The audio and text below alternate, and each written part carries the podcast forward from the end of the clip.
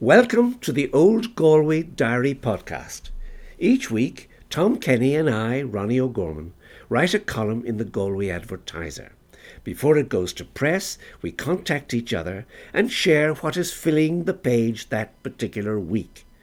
This podcast is that conversation. And I would add, we enjoy talking to you and would appreciate if you would give us a rate and review on the Apple Podcast app. Thank you.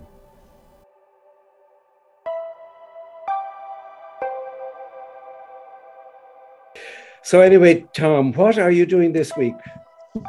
Well, this week I am uh, talking about football, Gaelic football, and in particular Gaelic football in Shantalla. Like in, in about 1940, Shantalla was simply green fields, that's all an occasional farmhouse and uh, uh, borings here and there. But a decade later, it was a huge, uh, sprawling housing estate with a very large and young population who were slowly, gradually developing a kind of sense of community. But they had no facilities of any kind. I mean, that's all it was housing estates, nothing else yes. at all. Mm-hmm. And uh, in an attempt to kind of rectify this, with the, the idea of starting up a GAA club, four young men met together in Joel Smith's house in 1956 for what they described as informal discussions. Right. And they were Pa Boyle, Brod Flaherty, Peter Ford, and Wally Ford. Uh. And they established a club and they called it St. Michael's. And the following January, uh, they held their first AGM in Tom Connolly's house in Lower Shantalla Road. This is all very Shantalla oriented, uh, happily. Gus Smith, who was a tailor, he was uh, the first chairman. Martin Cook and Wally Ford were the joint secretaries. And it was a hurling club, really. Uh, and they registered junior and underage teams. Uh, and the co-founders were all participants. They played in, in junior on junior teams. Had no money. Uh, they had no financial support, whatever, outside of Shantalla. Uh, they found it very difficult to carry players to away games uh, because they had they had very little transport and very so it was a very difficult first year or two. Uh, they often had just couldn't make up the numbers, uh, which was a bit unfortunate. Um, but a strange thing happened. One evening they were training hurling, uh, but dusk was falling and they, they couldn't see the ball. And somebody said, Geez, if we had a football, we could train for much longer than this. so one of the, the the boys there, Peter Folan was his name. He was an apprentice in Higgins's. And the following day, he asked his boss, Mihal Higgins. This would be Mihal Higgins, senior now, whose son later became mayor. He asked Mihal if he could supply them with the football, and he did and therefore he became unwittingly the first kind of sponsor, if you like, of the club. But the effect that that football had was very dramatic because within a very short space of time, football had taken over completely from the hurling. Uh, in 1958, they had their first major success. They had a good hurling team, uh, but they got to the count or the Westboard final, but were beaten but the football minor team won the county championship. That is and brilliant. They won it three years in a row. that is brilliant. Tom. It was remarkable. I mean, this was yeah. within two years. So within four years of actually being established, they had three county titles. And it was evident in 1960, Galway County had an All Ireland winning team, and three of the players were from St. Michael's. That's wonderful. Ray Anderson, Sean Callahan, and Andy Donnelly. Yes. So within a couple of years, the hurling had faded away, and uh, and and the hurlers were now lining out uh, for Father Burke's Tom Burke's hurling club. So the first player that put on a Galway senior football jersey was Paddy Ryan. Uh, very quickly followed Tom Corbett and Peter Foley. This was kind of almost instant success, really. and then in 1970, uh, Joe Corcoran, he was the captain of the county minor team and they won the All Ireland. So it was his privilege to bring the cup back to Galway, and a huge crowd turned out uh, to see him and welcome the team back. And in 1972, Martin Noonan won an All Ireland medal with the under 21 team. So the club has gone on. This this is only just some of the honours they achieved from a very early on, uh, and great number of players have played with distinction uh, and represented their county. Indeed, but much more importantly than that, many thousands of young players have been introduced to the game and by wearing the traditional blue and white of St. Michael's uh, Club. Yeah, Tom, uh, that's a great story. I love that story. Um, yeah. Unfortunately, is, yeah. you know, in a lot of these housing estates back in the, well, at the time you're talking about, but also right into the 70s, I'm thinking of Rahoon, where they put a large number of people and families together with no sporting facilities whatsoever. No, nothing. I don't think there was even a post office in the Rahoon um, complex no. for no, some community years. centre, nothing like that. No, no, you're quite right. I mean, that was such so short sighted of them. Yeah, yeah. But that's a great story. Is St. Michael's But they were they were very fortunate in Shantalla because yeah. Within a few years, uh, three of those four founders had actually, for various reasons, left Shantalla mostly emigration, uh, but it left only Pa Boyle of the original quartet. Good man, Pa. Now, everybody, every club needs a Pa Boyle. He just dedicated himself I know, I know. to progressing the game. Yeah. He organized training, he picked teams, he arranged games, he refereed games, he took care of his players. He he at the same time, more or less, as the club was founded, the Streets League was founded and he was one of the founders of that. Uh, the Shantalla team was known as Father Lally's after a great priest who had been a curate in, in that parish for a very long time, a very progressive man. And uh, I remember playing many games against Father Lally's and indeed against Michael's. Uh, and in those early years, there was a, a, pitch. I know the locals regarded it as Croke Park, but uh, it certainly was a long way from that. Yeah. Uh, it was very primitive anyway. But uh, my memory of it playing Father Lally's was Pa Boyle running up and down the sideline, urging his team on, come on, you got it. And, you know, constantly chanting and, and encouraging them. He was wonderful. Yes. And yet he was very much below the radar in a sense, because if you look at a lot of the photographs of winning teams, you will never find him at all. Uh, but he was very lucky. He had people like Mick O'Toole and John Di- Michael Dignan, Sergeant McNulty, Michael Higgins. In those formative years, they they were very loyal to the club, and uh, he. But it was Pa who was the engine really that drove the whole lot. He yeah. he incidentally he worked in um, Higgins's for a good while, and later in Flaherty Markets. But he was buried with his um, half brother, who was Joe. Um, what's gone straight out of my head? On, yeah. Joe Potter. Joe Potter from Shantalla. And unfortunately, the family were not in any way um, able to put a headstone over their grave. But this is going to be rectified on Sunday next. Oh, that's at, I think at three o'clock yeah. in Rahoon Cemetery when the president of the GAA, Larry McCarthy, will in fact unveil a headstone over the grave of Pa Boyle and Joe Potter. And uh, there will be a brief ceremony there, and then the speeches later in St. Michael's Clubhouse. And I think it's just such a lovely kind of community gesture yeah. and such a wonderful way mm. of saying thank you, Pat.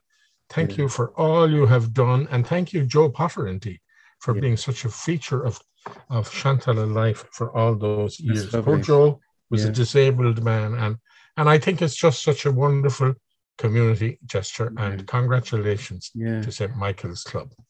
Well, that is really ex- an exceptional story.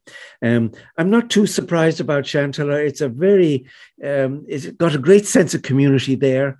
Um, you know, there really, there really is, and uh, they're wonderful people who came from Shantalla. But you're, again, I say there were, you know, the building these schemes without sporting facilities was a terrible thing to do. Yes. But that has really changed now. And one of the great promoters of sport, of course, is the GAA now, and I see them yes. in all the areas around Galway. In fact, I think on a Saturday there isn't a blade of grass in the town, in the city, that doesn't have a team of some sort playing GAA. Uh, yeah. Sport at all ages, young kids, girls, yeah, yeah, lads, everybody, and parents coming down to watch. And it's a wonderful thing. And I must say, the GAA are to be commended the way they oh, yeah. foster sport amongst young people. It really is exceptionally good to see it. I'm delighted yeah. to hear that story. What a lovely story. In in yeah. those early days of the uh, Streets League, excuse me, they had just converted the swamp swamp from being a, a city dump into yes. pitches. Yeah. But unfortunately, with all the efforts and attempts they made at cleaning it up, there were still bits of glass or bits of tin sticking yeah. out here and there.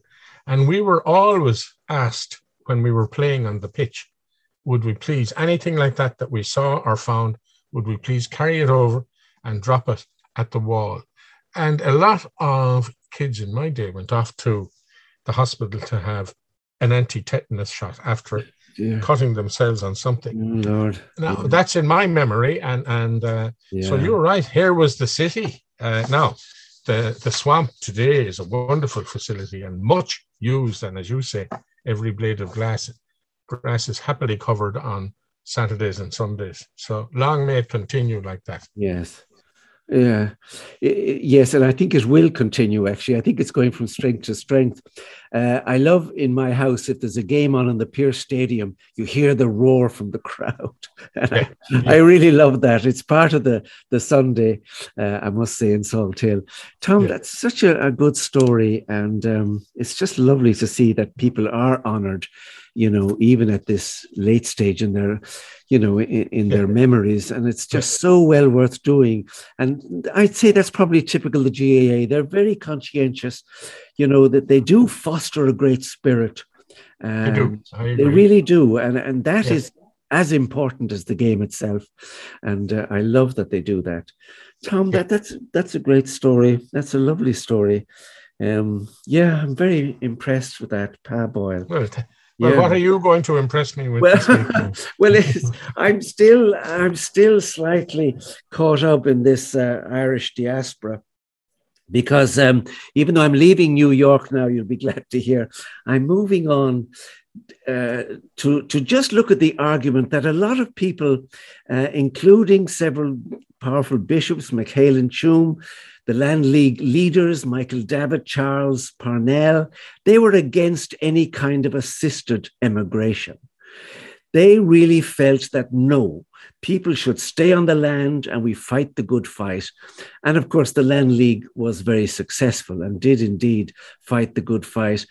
But there was nothing there for a lot of these families. There, you know, it was just so tragic there was nothing there. They were dependent on.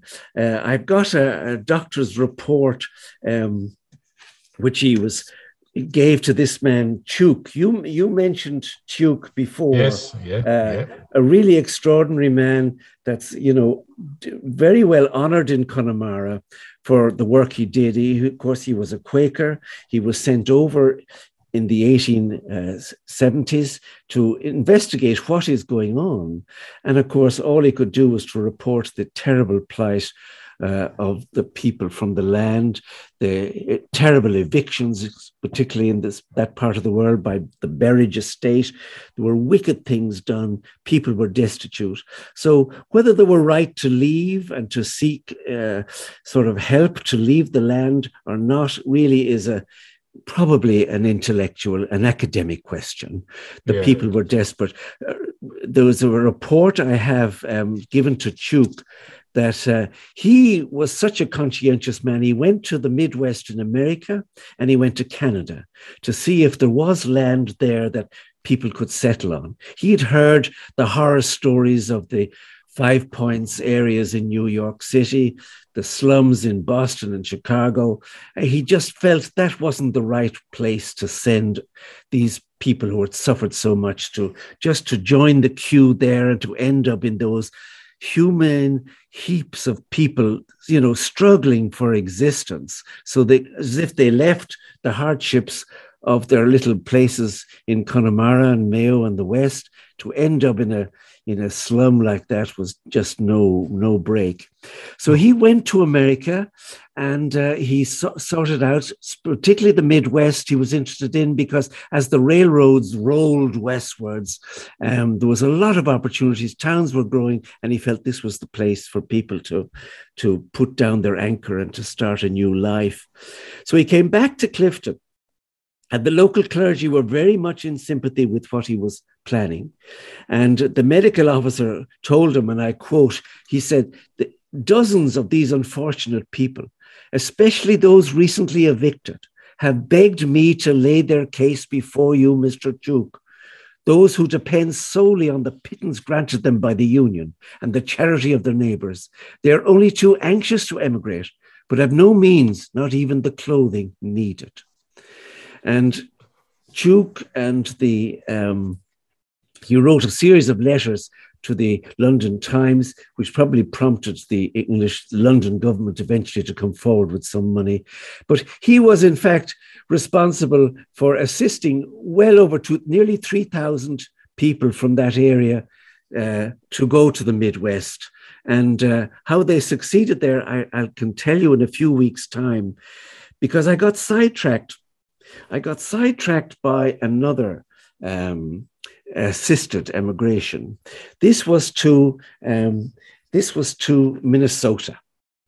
And there was a very interesting priest in Liverpool, uh, Father James Nugent. Uh, I, I, don't know whether he's Irish or not. I'm not sure, but he was familiar with the plight of uh, some of the tenants in, in, in Connemara, particularly. He used to come over here, probably fishing. I'm not sure why, but he used to come over regularly. He was a man of great energy, and he was a very well respected priest in Liverpool. He was a great man for fighting for uh, children's poverty. And um, you know, looking after the poor, and he was very well regarded by all the churches there. And seeing that really there was no hope for a lot of these people who were evicted, who were really dependent, as the medical officer said, on the slimmest of charities.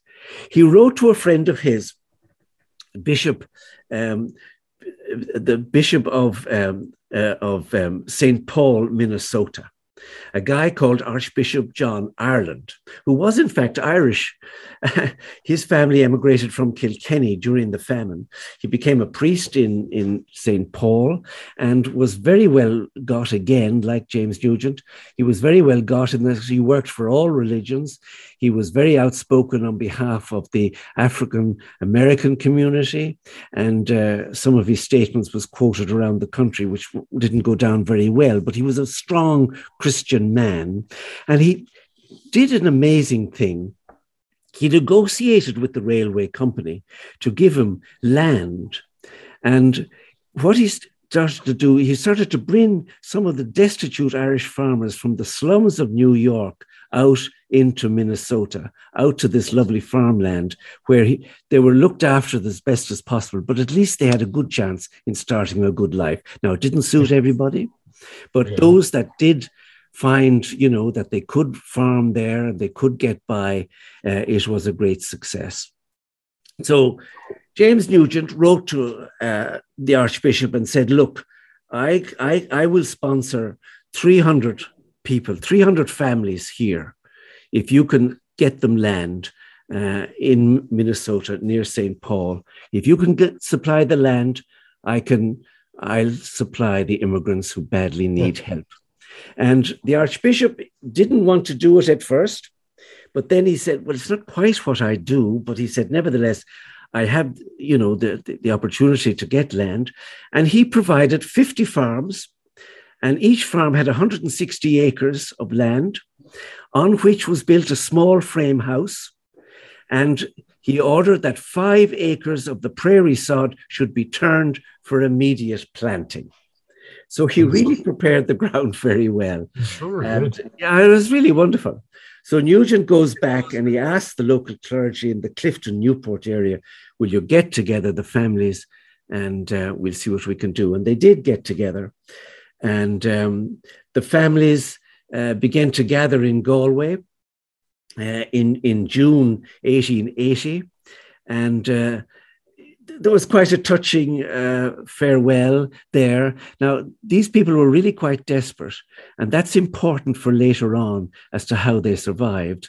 But emaciated as they were, they did realize that this was an opportunity that should not be thrown away, despite the publicity that they should stay on the land and fight the good fight.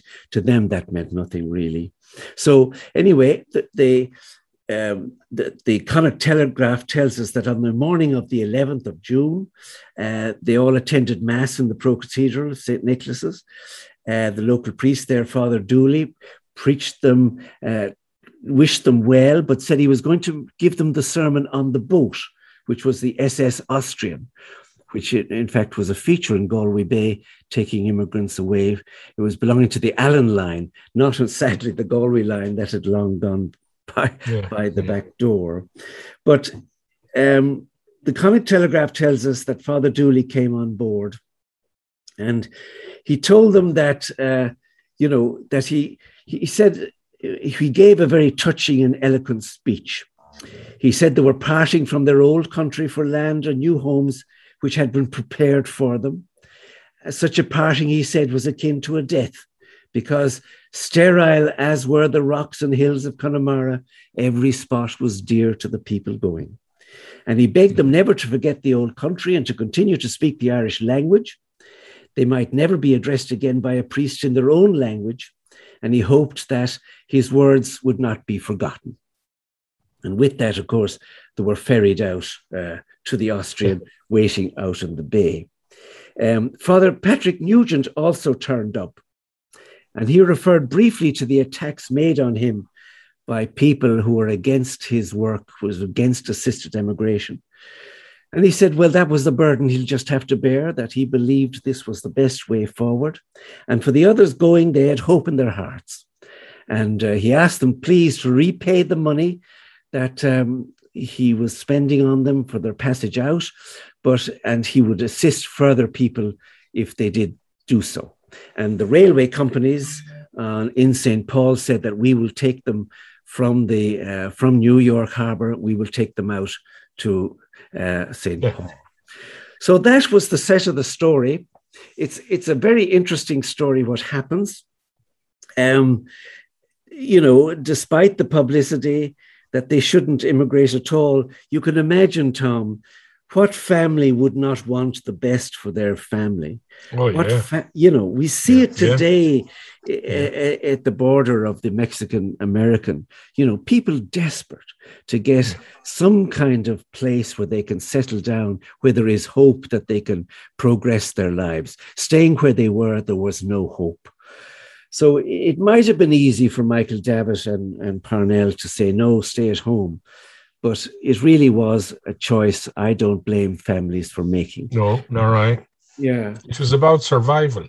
It, t- totally, Tom, totally. Yeah. And survival with some dignity. They had no dignity for where they were. Yes, exactly. Yeah. yeah. But the, the, the Tuke immigration, in fact, has been very well uh, covered by the Clifden Heritage and the Galway County Council. They published a booklet, which I just only recently got, actually, Mr. Tuke's Fund. Yeah. So I've got a lot of stories to tell about that. Uh, I will follow the Minnesota settlement first of all because that has an amazing outcome, and then to perhaps to do something on the Mr. Tuke's uh, assisted emigration. It's again another Galway story, Tom.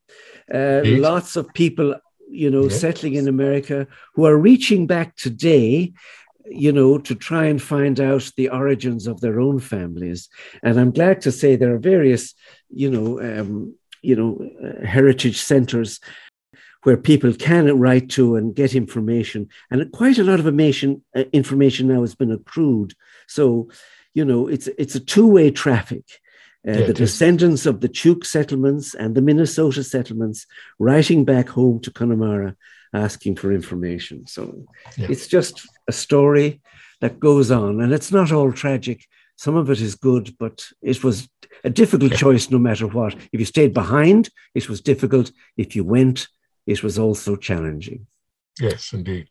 It was part of life in post-famine Ireland, unfortunately. Isn't it extraordinary, Tom? I know. Yeah, yeah, yeah. And yeah. we see it being played out in various parts of the world today. And I don't think we're disinterested in it. The Irish oh, no. have taken in uh, various uh, groups of people. I think it really has to. We're very fortunate in this Ireland. We have a very good education system. We have lots of ways of helping families that are desperate. Of course, they must qualify to come here, but um, you know, I, I, I hope we are welcoming to immigrants that are desperate. That's all. Indeed. Amen. Amen. All right, Tom. Will we leave it there? Until next week, Ronnie. Yes, Tom. I look forward to it. All right, Tom. Okay. I, I enjoy our talks.